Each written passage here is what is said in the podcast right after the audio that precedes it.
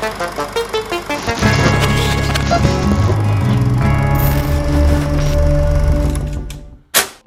Vítajte pri počúvaní špeciálnej epizódy filmového podcastu denníka Sme Vertigo.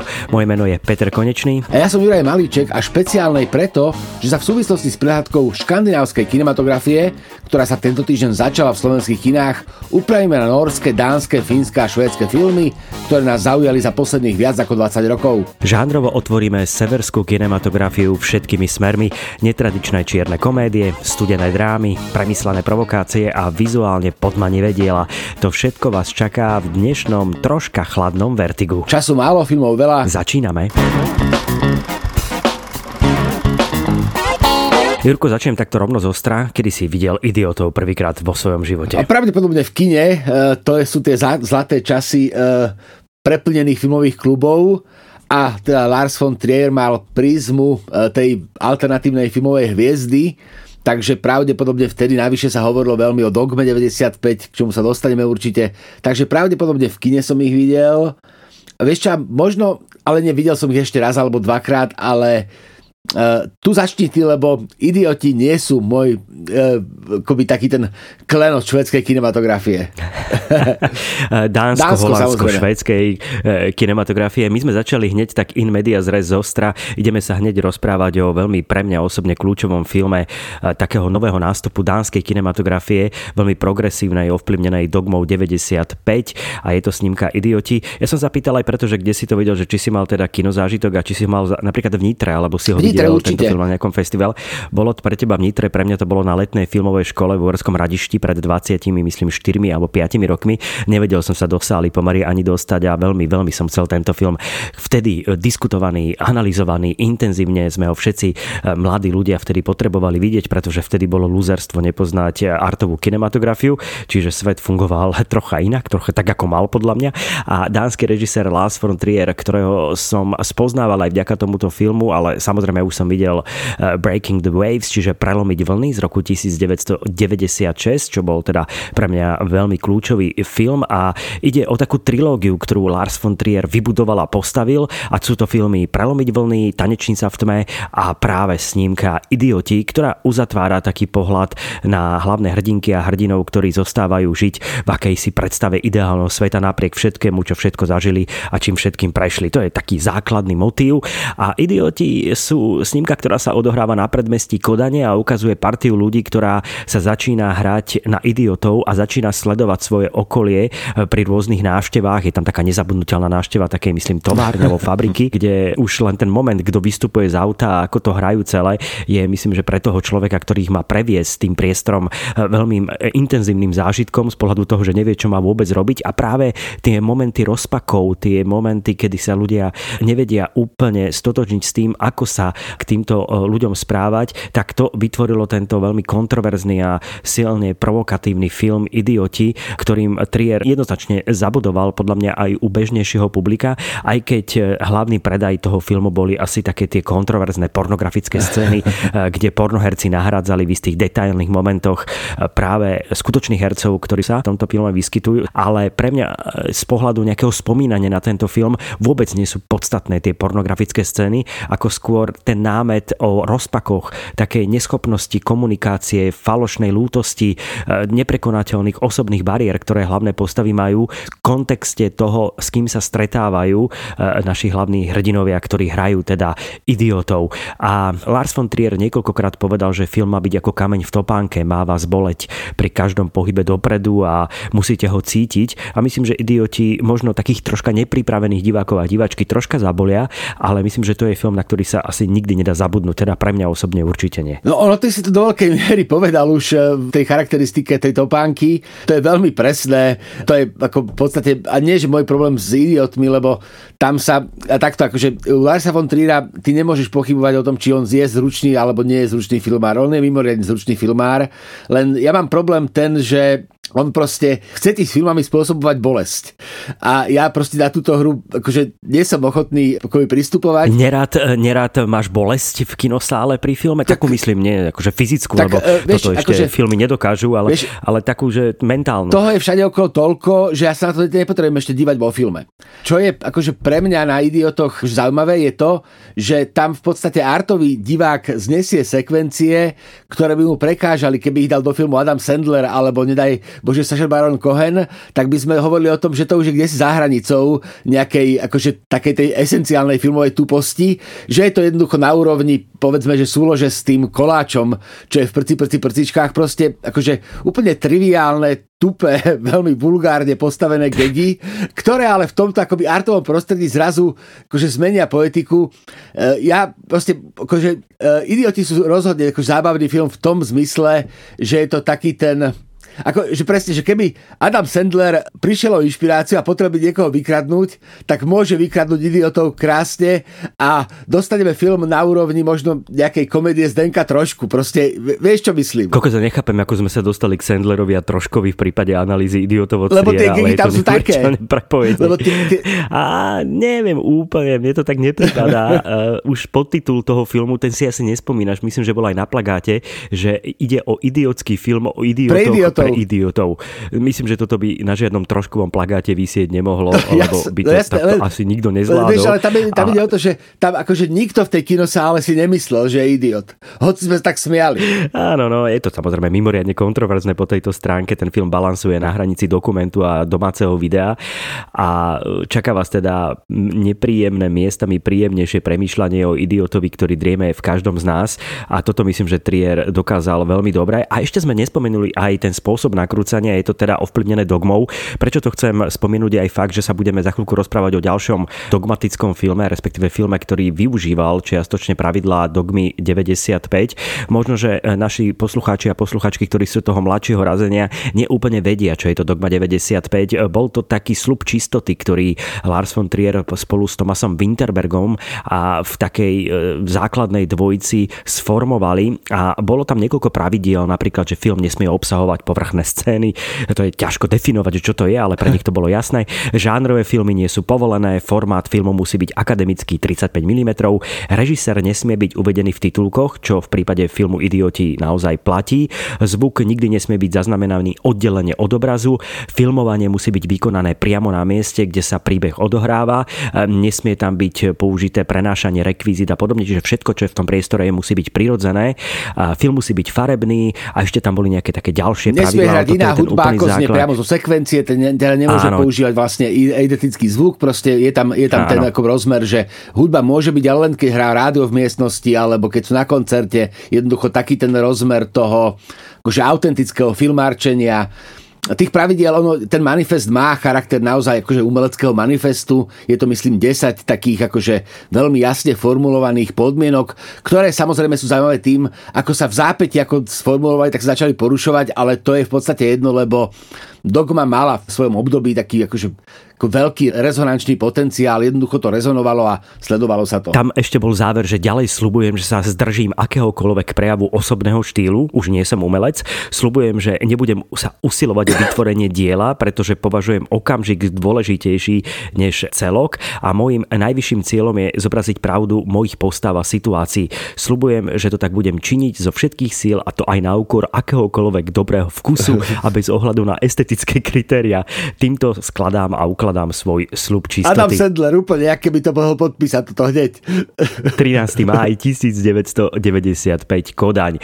Idioti sú ale podľa mňa celkom príjemný štart a výlet e, do Dogmy 95, ak teda nemáte za sebou žiaden dogmatický film a film Festen, rodina oslava od Tomasa Winterberga nie je pre vás natoľko zaujímavý, čo by bola škoda, pretože to je ďalšie skvelé kino, ale v tejto e, v epizóde Vertiga nedokážeme prejsť samozrejme všetkými dôležitými dánskymi, švedskými nemeckými, fínskymi a norskými filmami. Musíme vybrať iba istý balík a za mňa to je teda snímka Idioti, ktorou začíname a štartujeme dnešné Vertigo, ktoré vám ja osobne tento titul odporúčam. Odporúčam vám aj v súvislosti s tým, že ide o taký zaujímavý návrat do roku 98.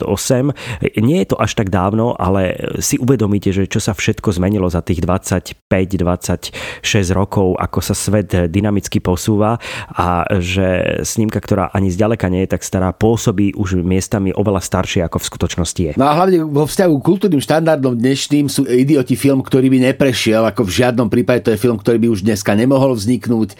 Ja v tomto len jeden kontext, lebo ja mám idiotov spojených práve s kráľovstvom, teraz s legendárnym seriálom Arsa von Triera, opäť je to čosi, čo treba vidieť, kde on vlastne podobným spôsobom pracuje s postavami, teda v podstate nezohľadňuje ich postihnutie v tom zmysle, že nejakým spôsobom ich neexotizuje a v tých idiotoch toto je proste veľmi taký akoby silný motív, kde tie postavy v podstate on zobrazuje akože neuveriteľným spôsobom, ktorý dnes v podstate by narážal na väčšinu kultúrnych kodov, ktoré akceptujeme.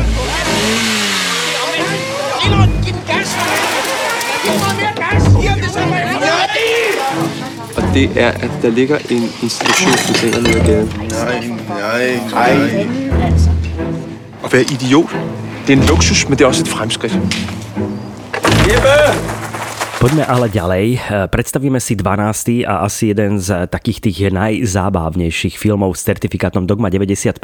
Ide o snímku Taliančina pre začiatočníkov, ktorá bola presne pred 24 rokmi. Bol to jeden z tých prvých filmov, na ktorý ja osobne som práve v tomto období začínajúcej mojej kariéry filmového kritika písal recenziu a je to teda neuveriteľné už 24 rokov. Taliančina pre začiatočníkov je tvoj výber dnešnej epizódy Vertiga.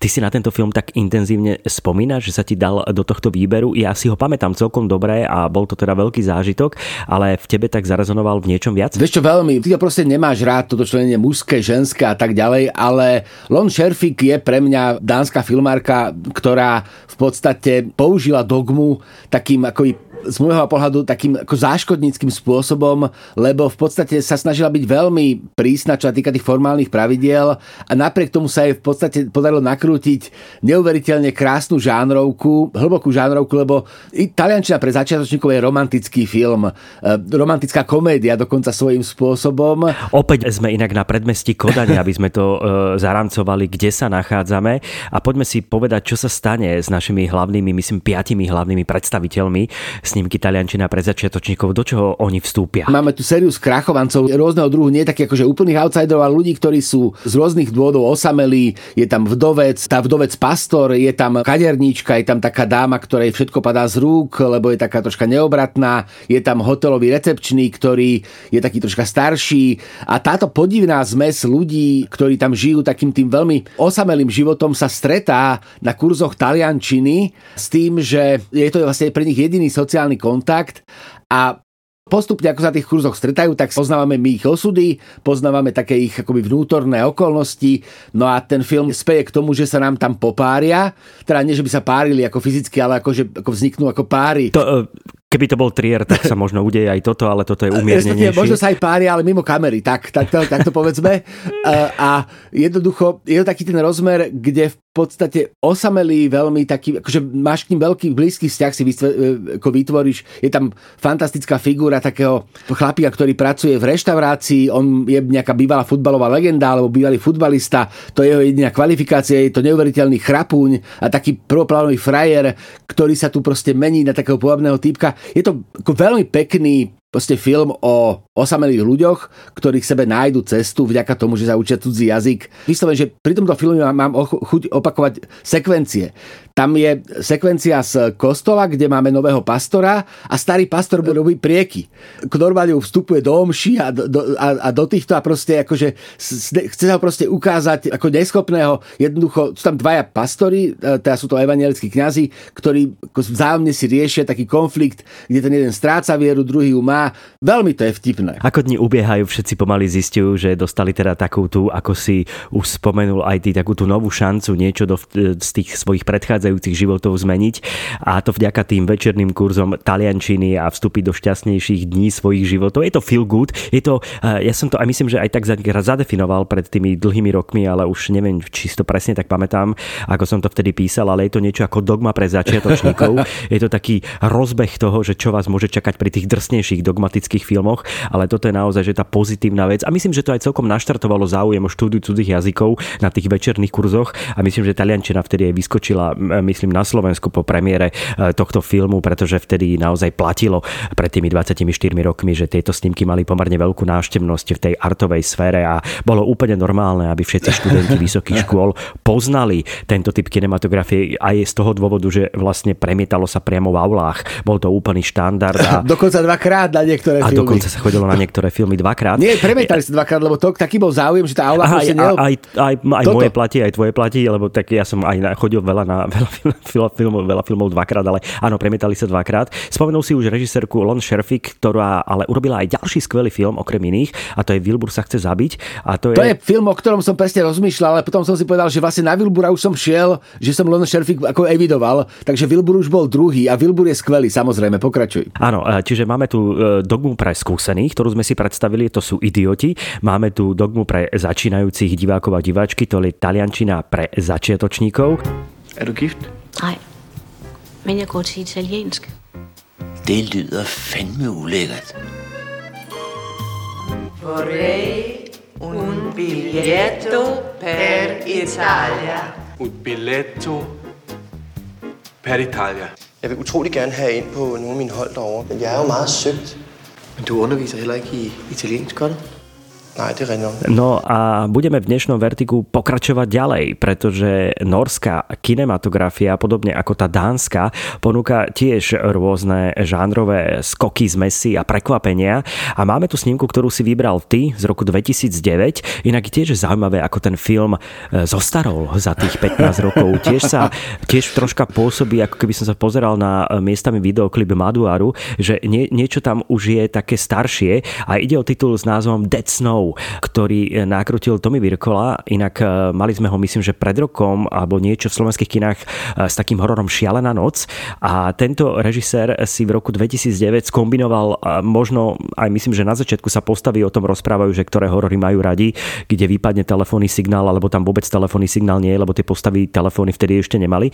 Tak je to, myslím, že riešia Petok 13. potom Evil Dead a, potom sa oni dostávajú do takého problému, že na tej chatke, na ktorú sa vyberú a idú E, si užívať zimu, sa udeje v okolí tej chatky niečo divoké a to si poďme predstaviť. Tam je toho akože viac, čo treba tam proste povedať, ale Tomi Virkola je v podstate akože norský režisér, ktorý nemá, alebo takto, že on má umelecké ambície, ale iné ako e, programový artový režisér. Proste Tommy Virkola je komerčak. Tommy Virkola je filmový geek, ktorý, jeho debut je v podstate veľmi takou ako zaujímavou formálne e, nešťastnou alebo ako pre nás takmer nepozerateľnou parafrázou Pulp Fiction, vlastne Kill Bulio. A je to vlastne parafráza Tarantinovek pre všetkým tá Kila Bila, ale to je to proste akože istým spôsobom desivý film. A to platí aj o Dead Snow, teda o mŕtvom snehu, čo je vlastne akoby konvenčná zombie vyvražďovačka alebo zombiacká vyvražďovačka, ktorú pointuje v podstate nejakých posledných 50 minút alebo 30 minút alebo asi 30 minút je to proste, kde my máme proste obyvateľov chaty, ktorí najprv tak akože opatrne riešia veci na chate a majú tam ako zombíkov a tak ďalej, ale potom sa v istom momente rozhodnú rozhodnú, že nebudú ľahkými obeťami a postavia sa v podstate zombíkom tvárou v tvár, čo by nebol problém, ak by tí zombíci neboli nacisti, nejaká divízia, ktorá tam kompletne vstane s hrobom taký pohnívaný a proste si tam idú robiť nejaké komplexy. A toto spojenie proste nacistov, zombíkov a také tej priamočiare akčnej vyvražďovačky z toho robí akože fantastický, ale veľmi špecifický filmový zážitok. Je to niečo ako hororový sisu pre tínedžerov a nie len teda, lebo sa tam pracuje teda s fiktívnou postavou, ako je zombík, na rozdiel od sisu, kde sa pracuje s reálnymi nacistami, ale tiež je to o tom, že natri to nacistom v najväčšom množstve, ako sa len dá a Dead Snow je akože čistá zábavka, ktorá samozrejme aj rozdelila publikum na tých, ktorým to neprišlo až také vtipné a tých, ktorí sa na tých nočných projekciách počas festivalov celkom zabávali. Ja som aj čítal nejaké recenzie recenzie ešte v tej dobe, že ideálne je to mať ako party film, že je to tá sobotná vec k čipsom a pivu a že e, ľudia si užívajú tento film, keď sa pozerá na neho nejaká skupina ľudí navzájom a bavia sa spolu, že na to osamotené pozeranie to asi taká veľká zábava nie je. Neviem, či si mal ty zážitok nejakého party sledovania snímky Decnou. Vieš čo, ja som to aj, aj neviem, jak som to sa k tomu dostal. Pravdepodobne to vyšlo uh, direct to DVD, že som to ani vlastne v kine nevidel, videl som to na DVDčku a videl som to ako osamelý, ale mne to nevadí. Ja tieto filmy akože mám rád v, aj akože v takom súkromí, že nepotrebujem k tomu party, lebo tam je to ešte zaujímavé to, že tento mi Virkola akože jastačka, že ako nemusíme mať tie filmy radi, ja viem, ty ich nemáš rád a to je v pohode, ale on má proste obrovský komerčný talent. A ono sa to podľa mňa aj ukázalo neskôr, potom ako Janko a Marienka, Lovci čarodejníc sú proste akože neuveriteľný blockbuster. Je to jednoducho proste spojenie nespojiteľného, ktoré on dokáže urobiť a akože tie filmy sú proste predovšetkým akože zábava. Veľmi nekorektná, ale zábava. A keďže mne toto vyhovuje maximálne, tak eh, to mám rád. Ale čo je ten druhý sled, že keď to pozrieš takým tým akože objektivizujúcim okom, tak zistíš, že on je dobrý filmár. Mm, no ale ešte vieš, ešte zaujímavé na tom celom, že Dead Snow má teda pokračovanie, ktoré nakutil sám Tommy Virkola a to je miestami pre mňa osobne bolo e, zaujímavým zážitkom ako tento hey, prvý hey, diel. Hey, hey. A ide o snímku, ktorá sa volá Dead Snow Červený versus mŕtvy. Tá bola dokonca aj v slovenskej distribúcii presne pred 9 rokmi, skoro úplne, že presne. A mali ju možnosť diváci vidieť aj v slovenských kinách a myslím, že celkom sa mu toto pokračovanie e, podarilo. Samozrejme, bolo to rovnako drsné. Ale už je tam ten väčší rozpočet a, po, a podľa mňa potrebuješ tomu prvý diel akože jastačka. Ale, e, ale proste už je tam vidieť, že ten prvý ako Dead Snow, lebo a to je zase ako vec, že zombie filmy majú pomerne živú fanúšikovskú komunitu. A Dead Snow 2 už proste prišiel do kín ako istým spôsobom legenda a je tam proste vidieť, že je to ako väčší rozpočet. Proste už je to také akože aj formálne lepšie, alebo technicky lepšie, ale ja mám ten prvý rád práve preto, že je je prvý, no. Dead Snow je ďalší e, náš typ e, v súvislosti s e, škandinávskou kinematografiou, ktorá nás zaujala za posledných 20-25 rokov. Tých filmov je samozrejme oveľa väčšie množstvo. Vyberáme aj takú tú žánrovú prestorosť toho všetkého, čo sa v oblasti práve dánsko-švédskej, norskej a finskej kinematografie urodilo. Klar! Jeg regner med at dere små bortskjemte snørrvalper ikke har giddet å lese litt lokalhistorie om området her før dere inn på den helvetes nedtraktoren deres.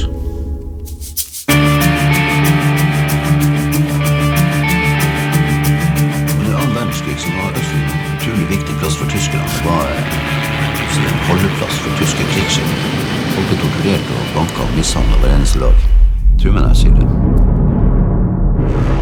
V tejto kombinácii vznikol aj ďalší zaujímavý film a ide o fan footage snímku, ktorá je tiež hororového charakteru, e, ktorá tiež už zostarla, ale stále je to podľa mňa veľmi vtipný e, zápis do žánru fan footage, čiže nájdených záznamov alebo záznamov, ktoré pôsobia ako skutočné dokumentárne filmy, ktoré nakrúcajú hlavní hrdinovia. Viete, aký je pravidlo fan footage, tam je jedno základné. Síce by som ti mohol pomôcť, ale radšej ťa budem nakrúcať.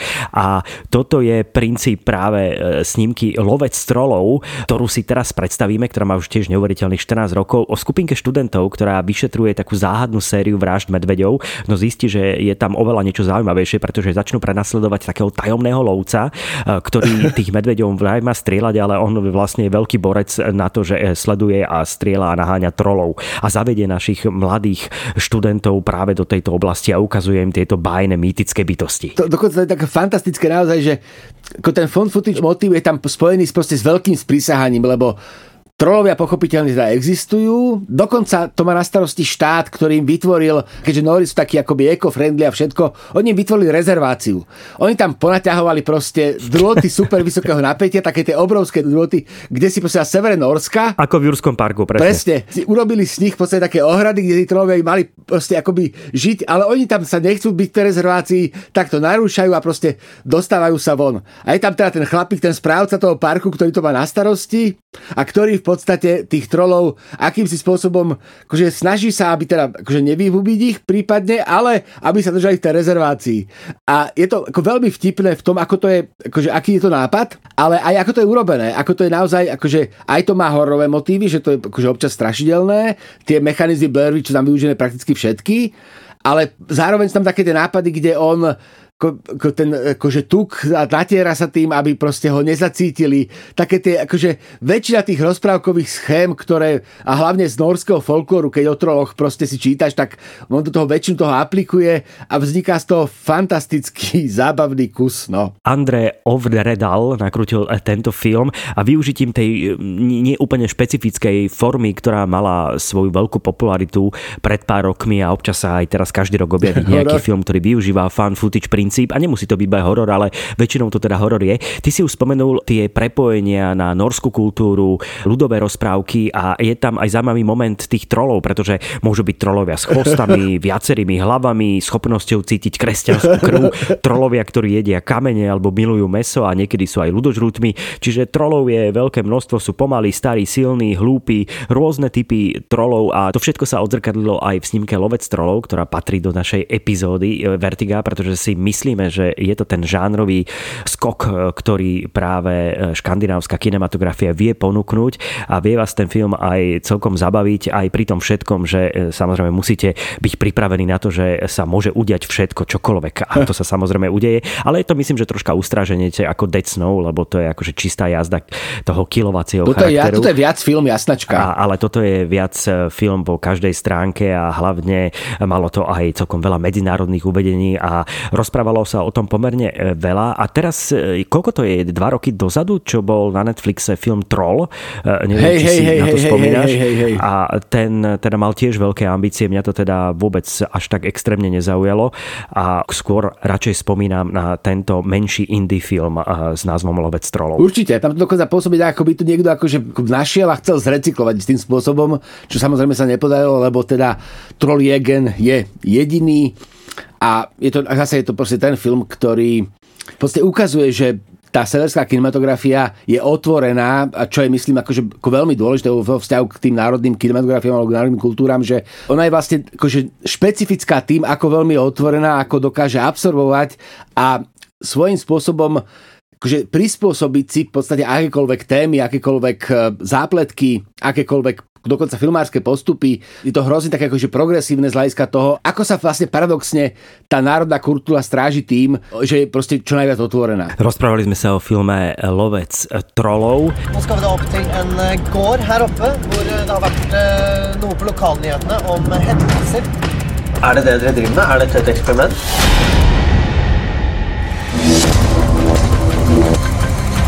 Tror du Michael Moore ga seg første forsøk? Innbiller dere at dere får beholde de opptakene. Skru av det kameraet.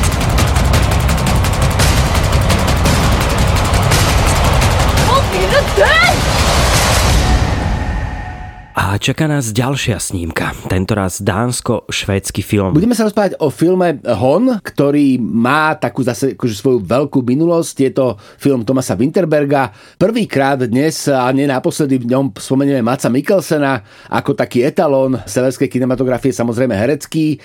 No a Hon je v podstate film o tom, čo dokáže urobiť klebeta. A, a veľký problém, ktorý dokáže robiť hlavnému hrdinovi, 40-ročnému Lukasovi, ktorý sa nedávno rozviedol, žije pomerne teraz teraz taký ustálený život, pracuje v materskej škôlke, ale stane sa taká udalosť, kedy je obvinený z eh, sexuálneho obťažovania jedného dievčaťa, ktoré je práve z tejto materskej škôlky. No a rozšíri sa obrovské množstvo problémov s tým spojených, veľká averzia a veľká agresivita eh, ľudí, ktorí bývajú v tomto malom mestečku, čo sa všetko začína diať jeho životom. A myslím, že Mads Mikkelsen podáva jeden zo svojich hereckých eh, top výkonov kariéry. Samozrejme, on je skvelý herec skoro v každom filme filme, ale toto mu výrazne sadlo a myslím, že práve to, ako Thomas Winterberg nakrútil tento film pred 12 rokmi s premiérou na festivale v Cannes, dokazuje, že o tejto téme sa dá rozprávať tak, aby sme zase neznevažovali tie reálne, skutočné nahlásenia sexuálneho zneužívania. Toto je veľmi tenký lát, aby ten film ustrážil to, že samozrejme pomer medzi falošnými nahláseniami obťažovania a tými skutočnými je e, veľmi malý. Je to tých skutočných skutočných nich je vyše 90% a potom je tam nejaké veľmi malé percento práve nahlásení, ktoré nie sú pravdivé. A toto je film, ktorý ukazuje o to nepravdivé nahlásenie, pretože to dievča to spravilo, pretože ho má rado a vymyslelo si príbeh, ktorý sa začal potom interpretovať úplne iným smerom.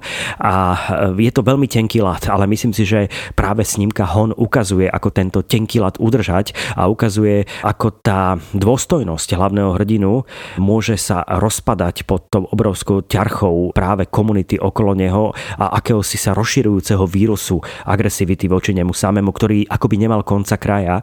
Napriek tomu, že následne sa v tom filme veci vyvíjajú v jeho prospech, už to samozrejme zostáva v tej spoločnosti navždy a nedá sa z toho dostať. Pre mňa je to výnimočný zážitok, mám ho na DVD, je to ten film, ktorý som rád, že mám doma a myslím si, že patrí medzi také top tituly dánsko-švédskej koprodukcie za ostatných 20 rokov. To je hlavne film z môjho pohľadu, ktorý je o psychológii davu. Ako psychológia davu je asi proste najrozumnejšie pomenovanie akože takej tej akože malej ľudskej malosti, kde v podstate my na základe nejakých pocitov alebo dojmov sme ochotní ísť hneď e, ľudí linčovať, e, vyvalať v smole a pery a akoby bez ohľadu na to, aká je realita, tak vlastne necháme prechod proste vášňam a ničíme veci alebo ničíme ľudí na základe niečoho, čo vlastne je akože úplne inak, alebo čo vlastne nie je proste pravda. To je v podstate každá kontroverzná téma na Facebooku, ktorá sa objaví, tak skončí takýmto nejakým prejavom takej tej akože tupej ľudskej stádovitosti, kde vymeníme naše individuálne ego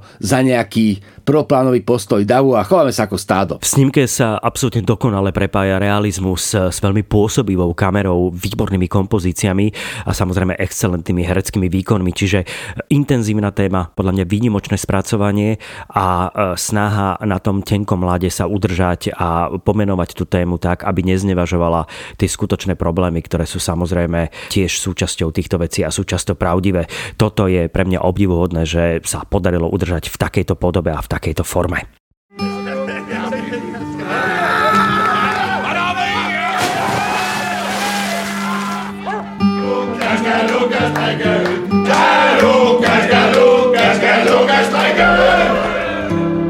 For a long time? Yes.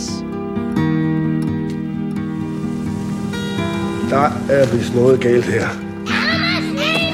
Hvor er det der, Pelle? Lukas! Hej.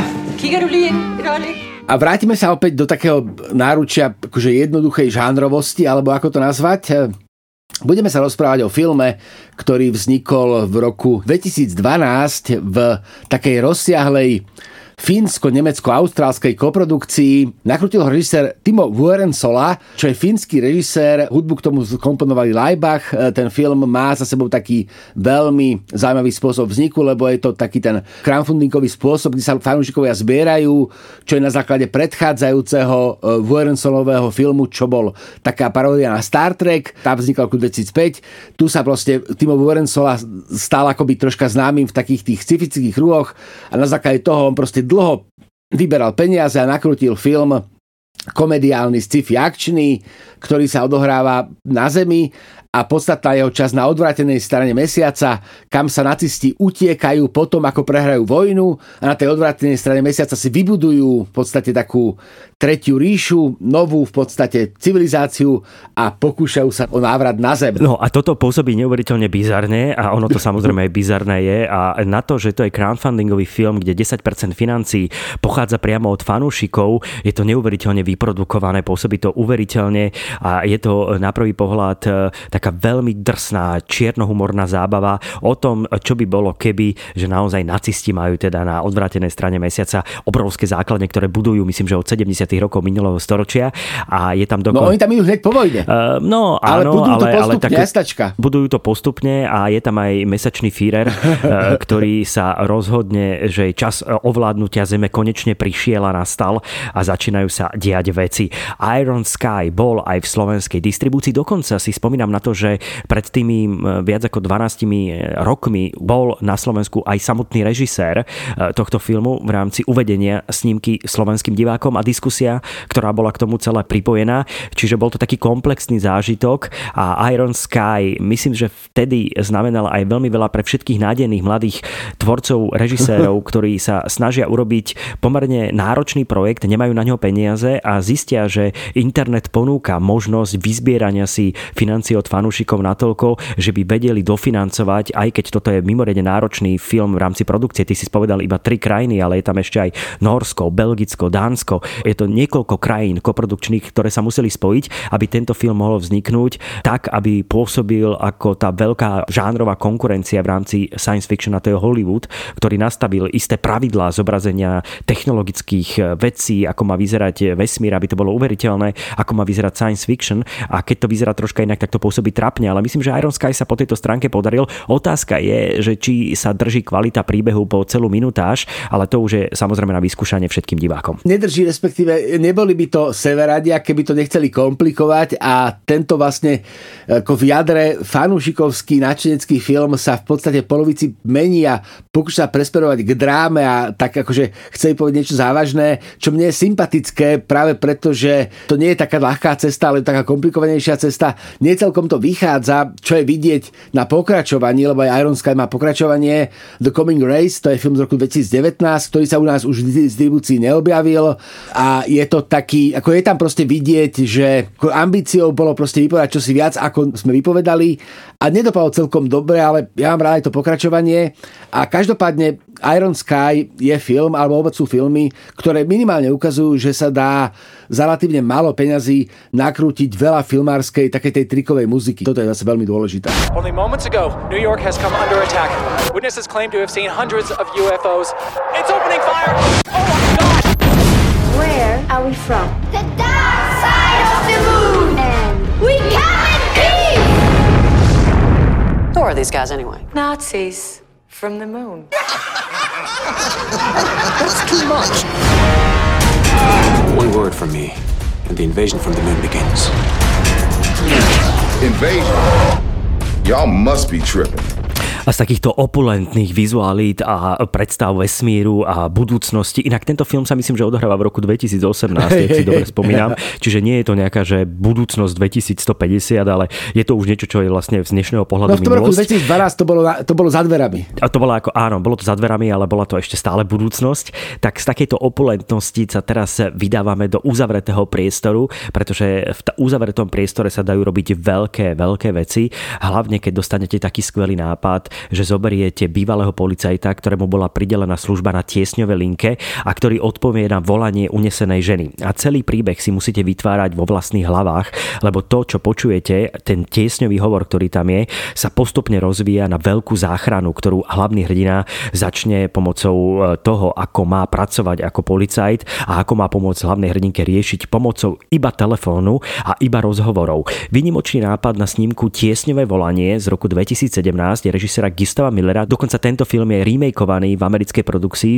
s Jakeom Gyllenhaalom v hlavnej úlohe, ale tá verzia sa absolútne nepodarila a tento originálny film stojí rozhodne za oveľa, oveľa väčšiu pozornosť. Premiéra bola e, na, myslím, festivale Sundance a ide o snímku, ktorá mňa osobne baví aj v rámci prednášania, pretože mladí ľudia si pri nej budú musieť celý príbeh predstavovať a tým pádom to štartuje aj také iné procesy e, rozmýšľania o filme. Ono to zase nie je čistá abstrakcia, lebo ten hlas toho komentára, respektíve to, to, že my ten film počujeme, tak on strašne veľa naznačuje. Takže je to taký ten akože... Ale nevidíme. Nevidíme, jasnačka, len film... hovorím, že je to také akože, akože naozaj, že si vizualizuje si to čo, to, čo vlastne počuješ, čo je vo vzťahu akože k filmu paradoxné, ale je to veľmi dobre, veľmi dobre to funguje. Čo mňa ako baví na tom filme je, že on síce nemá extrémnu minutáž, akože ani by sa to nedalo, ale on má 85 minút, ten film tak do hodinky a pol má, ale v podstate, jak do neho vstúpiš s takým akože napätím, tak eh, to napätie ťa vlastne akože drží po celý čas a ten film ťa doslova tak akože vypluje na konci, že keď to proste skončí, tak ty si po tých 90 minútach urobíš, že uf, proste máš to také, ale, ale nie, že uf, keď to bolo desivé, ale že konečne, že proste akože neuveriteľný akože taký ten, akože, ten plúd napätia v tom filme, ktorý je obsiahnutý, tak ten proste opadne, akože ten katarzný spôsob, kde není to tak, že je tam proste nejaký vrchol a nejaký pád, ale celý ten film je jednou veľkou gradáciou a potom na konci proste oddychneš, celé to z spadne a máš minimálne dobrý pocit, že to skončilo, že to vyriešilo a že teda fajn. Uf, Film experimentuje s ľudskou predstavivosťou, ako som spomínal, s myslami, strachom a presvedčením, že najsilnejšie filmové momenty sú tie, čo nevidíte. A to je aj dané tým, ako hlavný hrdina stvárnil túto e, fantastickú úlohu. Volá sa Jakob Sedergren a myslím, že sa mu podaril teda neuveriteľný herecký výkon, na ktorý veľmi ťažko zabudnete. A tiesňové volanie je pre mňa ten moderný, nový prístup k kinematografii, hľadanie nových ciest. Ročne vzniká obrovské tisíce celovečerných večerných filmov a v takomto balíku filmov nájsť niečo nové, iné a troška inak spravené, ja si to vždy veľmi vážim. Čiže pre mňa je tento film jednoznačným typom v rámci dánskej kinematografie za ostatných 10 rokov. Volá sa Tiesňové volanie. Det er alarmcentralen. Jeg har kværset ved cykel og slået min knæ helt. Det er alarmcentralen. Jeg er lige blevet overfaldet og bestjålet. Du bruger politiet lige nu. Er du taget narkotika, er det korrekt? Jeg er fange. Men det er jo ligesom din egen skyld, ikke? Chef. Du er heldigvis tilbage på gaden efter i morgen. Det er jo dejligt. No a pokračujeme neradostným filmom, e, ktorý sa spája s dramatickými udalosťami na ostrove Utoja. Utoja 22. júla. Roka 2011, vtedy sa tediež odohral veľmi eh, neslávne známy teroristický útok pravicového politického aktivistu Andreasa Breivika, ktorý zabil 77 ľudí na tomto ostrove, účastníkov letného pobytu a mládežníckej organizácie Norskej strany práce. Je to mimoriadne intenzívny filmový zážitok, snímka, ktorú som eh, nechcel, ale videl som ju dvakrát. To druhýkrát som teda nechcel, ale neodolal som si ju pozrieť znova opäť na filmovom plátne. Eric Pope pripravoval tento projekt pomerne dlho a čakalo sa aj na to, kedy bude ten správny okamih aj pre rodiny preživších vrátiť sa k tejto téme, či už tých 7 rokov je dostačujúcich na to, aby mohli pozvať rodičov, priateľov, kamarátov do kinosál na svetovú premiéru, pozrieť si tento film, ktorý sa vyrovnáva s touto tragickou udalosťou a týmto šialeným besnením Andreasa Breivika na ostrove Utoja. Snímka je nakrútená na jeden jediný záber. Točili sa, myslím, 4 verzie, nakrúcalo sa na ostrove, ktorý nie je ostrovom Utoja Utoja. Je to podobný ostrov, ale má veľmi podobnú štruktúru a je to teda po tejto stránke jednoznačne mimoriadný zážitok, pretože keď si uvedomíte ten herecký postup všetkých zúčastnených, pozície kamery, teda kamery jednej a e, tá kompletná choreografia v tom priestore, ako to má celé fungovať, ako to má byť celé načasované, tak to, tá príprava toho nakrúcania trvala tiež veľmi, veľmi dlho a výsledok je hrozný e, v rámci témy, ale je šokujúco presný a sugestívny v rámci filmového zážitku. To som jednoznačne o tom presvedčený. Utoja 22. júl je pre mňa osobne vôbec jeden z najlepších filmov, ktorý som v živote mal možnosť vidieť napriek ťažobe tej samotnej témy, ale uchvacuje ma, ako sa niekto rozhodne spraviť takéto spracovanie skutočných udalostí pomocou toho najintenzívnejšieho toku času, čiže reálneho času, reálne jednozáberovky. Dokonca samotný film trvá plus minus rovnako dlho ako besnenie Breivika priamo na tom ostrove, kým prišla policia. O to je to intenzívnejšie a všetko je to vyrozprávané cez postavu hlavnej aktérky, ktorou je 18-ročná Kaja, ktorú predstavuje debutantka Andrea Berncen vo výnimočnom hereckom výkone. Čiže jednoznačne toto je snímka, ktorá preslávila norskú kinematografiu a ukázala aj zároveň vyrovnávanie sa s veľkou tragédiou, ktorú táto tragédia zasiahla nielen Norsko, ale celý svet. Akože o tom, o čom to je, to asi nemá zmysel hovoriť. Akože je to veľmi taký, akože, ako aj sa ťažko to filme rozpráva vzhľadom na to, aký je a o čom je, ale čo pre mňa je také zaujímavé, že mimo týchto vecí, tak je to to, že tá, tá téma akoby asi zvádzala, ale mohla by zvádzať k tomu, že urobíme v podstate nejaký portrét toho, ako sa tam deje z pohľadu toho útočníka alebo z pohľadu toho lovca alebo z pohľadu tej beštie.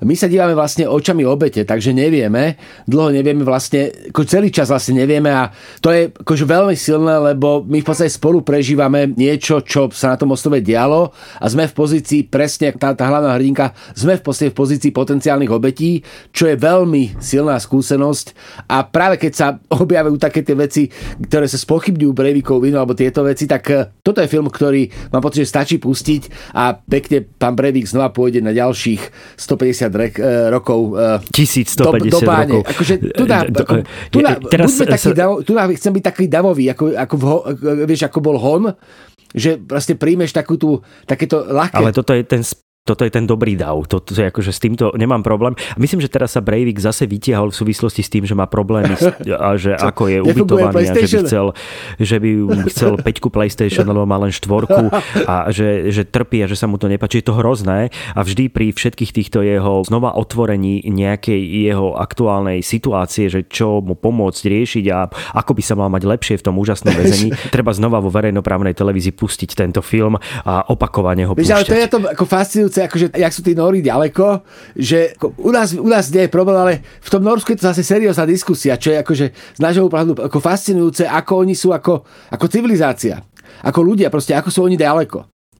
To je akože, hmm. akože neuveriteľné, to je čosi, čo akože, až ako vlastne, že akože nemôžeš, ako môžeš, môžeš tomu porozumieť ako racionálne, ale pochopiť to nedokážeš, lebo teda tu sa Súdia. Stač, sta, stáva Sú... z väčšiny ľudí, prepáč len, že tu nás sa z väčšiny ľudí, ktorí to vidia, stávajú proste zastancovať trestu smrti. Ale tam nie, tam proste No, ako fascinujúci, fascinujúci svet. Áno, sú ďaleko v tomto, ale napriek tomu tam mohol vzniknúť takýto film, ktorý je jednoznačne kritický a ktorý jednoznačne popisuje tie veci a tú hrôzu v tej časti hrôzy. A e- ešte som uh, nepovedal jeden veľmi dôležitý moment. Pozor, toto nie je spracovanie na hollywoodský spôsob, kde by bol Breivik hlavnou postavou, ktorý by tam v spomalených záberoch pobehoval a videli by ste jeho tvár a ako tam strieľa a v spomalených záberoch lietajú nie, on v tom filme vôbec nie je.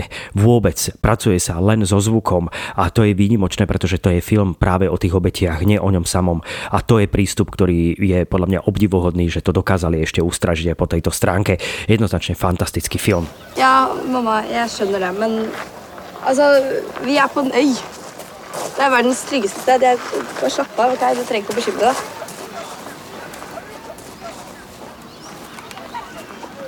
Ja, men uh...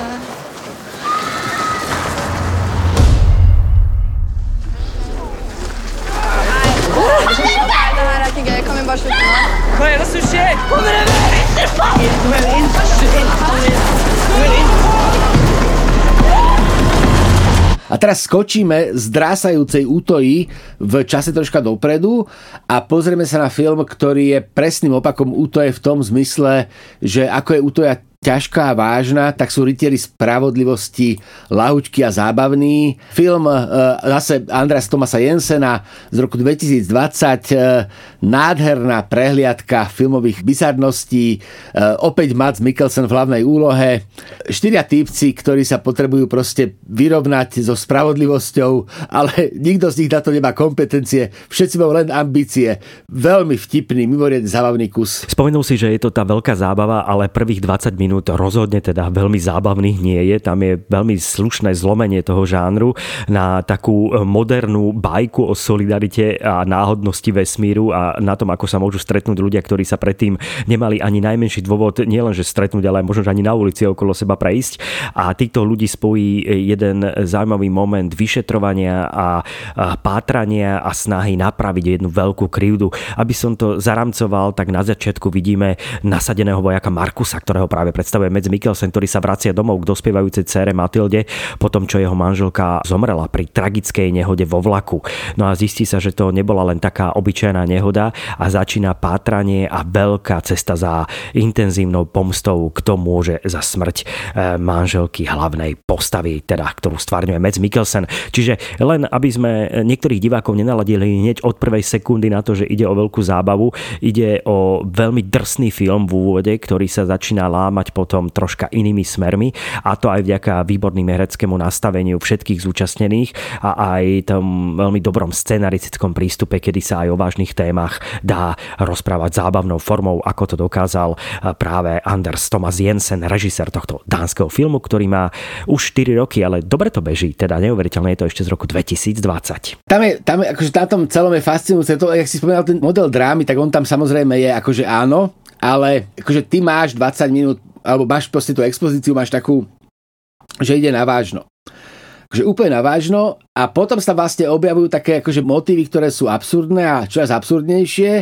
a v podstate sa celý ten, akože naozaj, že tá ťaživosť drámy sa proste prelomí do ľahkosti takej uvodzujúcej katarznej sily komédie. Čo je ako pre mňa fantastické tam ten ako motív, ktorý to celé rámcuje a ktorý s tým príbehom nesúvisí, je nádherný, nebudem spoilerovať, ale to je proste akože dokonalo sama. Portréty jednotlivý, akože s tými ľuďmi sa chcel kamarátiť, alebo by si chcel mať za alebo proste keď sa v rozprávkach hovorí, že e, z niečoho smrdí človečina, tak ja si predstavujem takto, že tá človečina smrdí, ale vonia vlastne tak toto je film o tom, ako vonia človečina. Takým veľmi akože nie možno pohodlným, ale veľmi ako v konečnom dôsledku intenzívnym spôsobom. Takže keď chcete zacítiť človečinu, nemyslíme tu z Radošinského nájomného divadla, ale tak trochu inú, dánsku v tomto prípade, tak rozhodne odporúčame snímku Rytieri spravodlivosti, ktorá ale aj patrí medzi divácké hity aj v rámci slovenských kín a nie len. Bol to jeden z tých filmov, ktorý, na ktorý sa pomerne veľa chodilo aj vďaka aj u nás? hereckému. Áno, aj u nás bol to pomerne, pomerne vyhľadávaný divákov? film.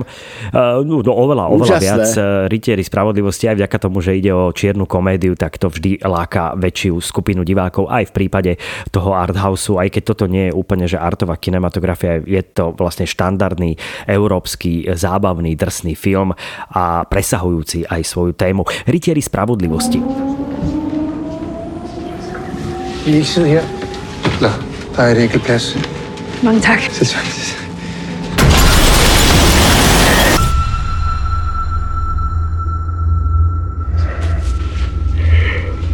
Fordi, at jeg savner.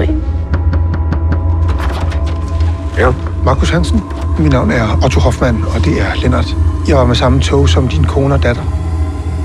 Hvad ved Jeg synes, du har krav på at vide, at var en ulykke. Samozrejme, celé dnešné Vertigo je venované z logických dôvodov práve severskej kinematografii a to je fakt, že v kinách nájdete prehliadku Skandy, ktorá rekapituluje e, ostatné obdobie v rámci dánskej, švédskej, norskej kinematografie. Vracia sa do toho, čo všetko malo premiéru minulý e, rok a čo zarezonovalo a je tam niekoľko filmov, ktoré zaujali samozrejme aj nás. Už minulé Vertigo sme si predstavili snímku e, Bastardi, opäť s Mecom Mikkelsenom, my sa mu nevyhneme v dnešnom vertigu, je to absolútne asi aj nemožné, ale my teraz skočíme od snímky Bastardi k dvom úplne iným filmom a tým prvým je dokumentárna snímka Piesne zeme. Je to kreatívny dokumentárny film, ktorý je za Norsko nominovaný na Oscara v medzinárodnej kategórii a keď si ho pozriete na plátne, veľmi rýchlo pochopíte, prečo to tak je, pretože sa vyberáme do oblasti, ktorú ja poviem určite zle ju vyslovím, nemá sa tak určite v norštine vyslovovať. Je to oblasť Olde Dalen,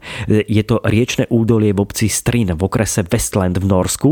Je to e, také 20-kilometrové dlhé údolie, ktoré vedie zo severu na juh a končí v dedine Olden a tam sa vyberá dokumentaristka za svojimi rodičmi, ktorí tam žijú, majú e, skoro 80, teda otec má už viac ako 80 rokov a sledujeme ich, ako oni spolupracujú, fungujú, premýšľajú o krajine, sebe, živote, smrti, vyrovnávaním sa s tým, s tým čo príde a nechávajú plynúť čas.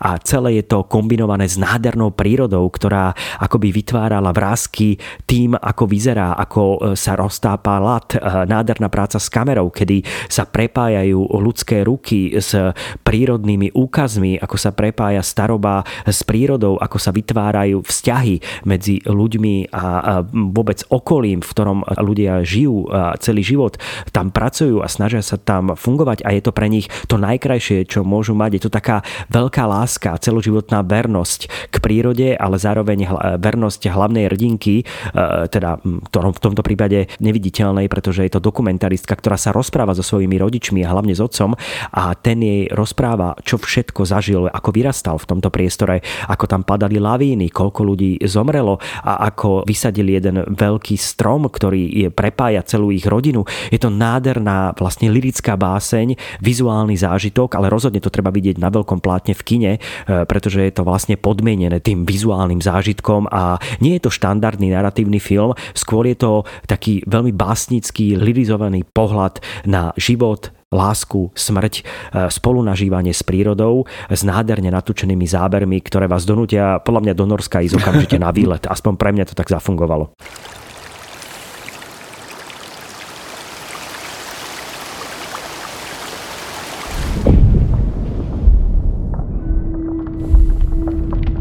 Helt siden jeg var lita jeg lengta etter å gå i dine fotspor. Bak deg på stien.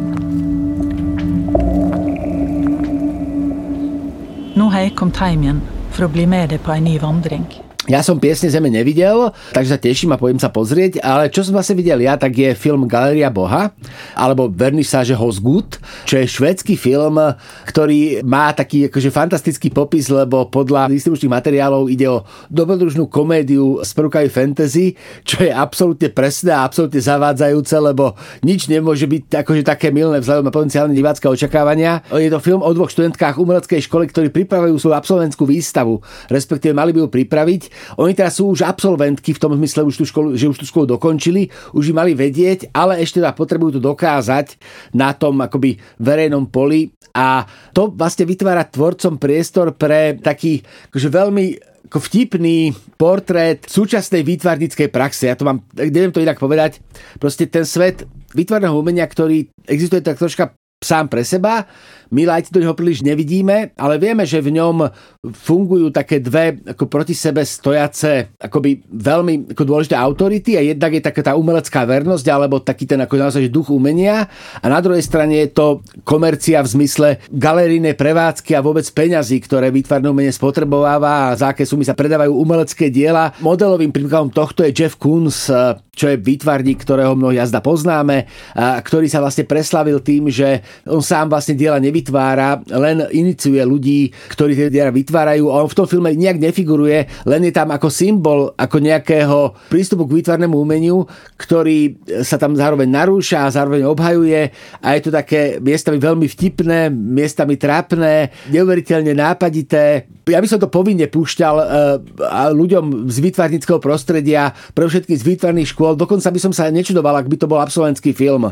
lebo ani Filip Aladin, ani Osian Melin doteraz toho veľa neakrutila som, nenašiel som o nich nič viac, takže pokojne by to mohol byť absolventský film, ktorý do veľkej miery a lásky plne a zároveň ironicky paroduje svet súčasného výtvarného umenia. Mne sa to veľmi vpáčilo v tom, ako to bolo veľmi teda vtipné a v podstate aj takým eh, ako propánovo kritickým spôsobom sa to navážalo do kapitalizmu. No ako vtipné, veľmi vtipné. Čiže v rámci prehľadky Skandy nemáte možnosť vidieť len tú výkladnú skriňu, ktorým je snímka Bastard, ale napríklad snímky ako Piesne z zeme alebo Galéria Boha a ďalších niekoľko filmov, na ktoré vás určite pozývame. Ja, så har vi vår nya eh, utbytesstudent från den danska konsthögskolan för dansk konst. Autodidakt heter du.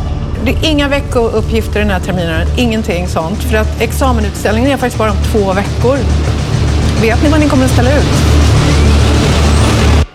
Samozrejme, dnešné Vertigo nie je jednoduché zostaviť, keď máme istý počet filmov, ktoré vieme použiť, vybrať a o ktorých sa vieme rozprávať, pretože e, norská, švédska, dánska kinematografia to je neuveriteľný balík snímok ako Woman at War, Strings, Boj snežného plumu s mafiou, Krásne bytosti, Baraní, e, Najhorší človek na svete, Sámska krv, Holub sedel na konári a premýšľal o živote, inak nad týmto filmom som dlho premýšľal, že ho tiež zaradím. Poviedky z kuchyne, Vyššia moc, Antikrist, Pieseň mora, Utiec s Milenkou moje matky. Teraz si normálne viem predstaviť, že by to bolo urobené, to čo teraz rozprávam, ako e, keď Mišo Kaščak nahráva e, reklamu na pohodu a hovorí o všetkých kapelách, ktoré Zrýchluje, sú tam a takto by sme vedeli pokračovať a zrýchlili by sme to možno ďalších 50 titulov, ktoré by som vôbec nemal problém vybrať. Je to neuveriteľný balík tém, spracovaní filmových postupov a všetkého, čo severská kinematografia dokáže ponúknuť a stojí za to ju spoznať, pokiaľ ste ešte do tohto balíka nevstúpili. Jednoznačne vám to odporúčame.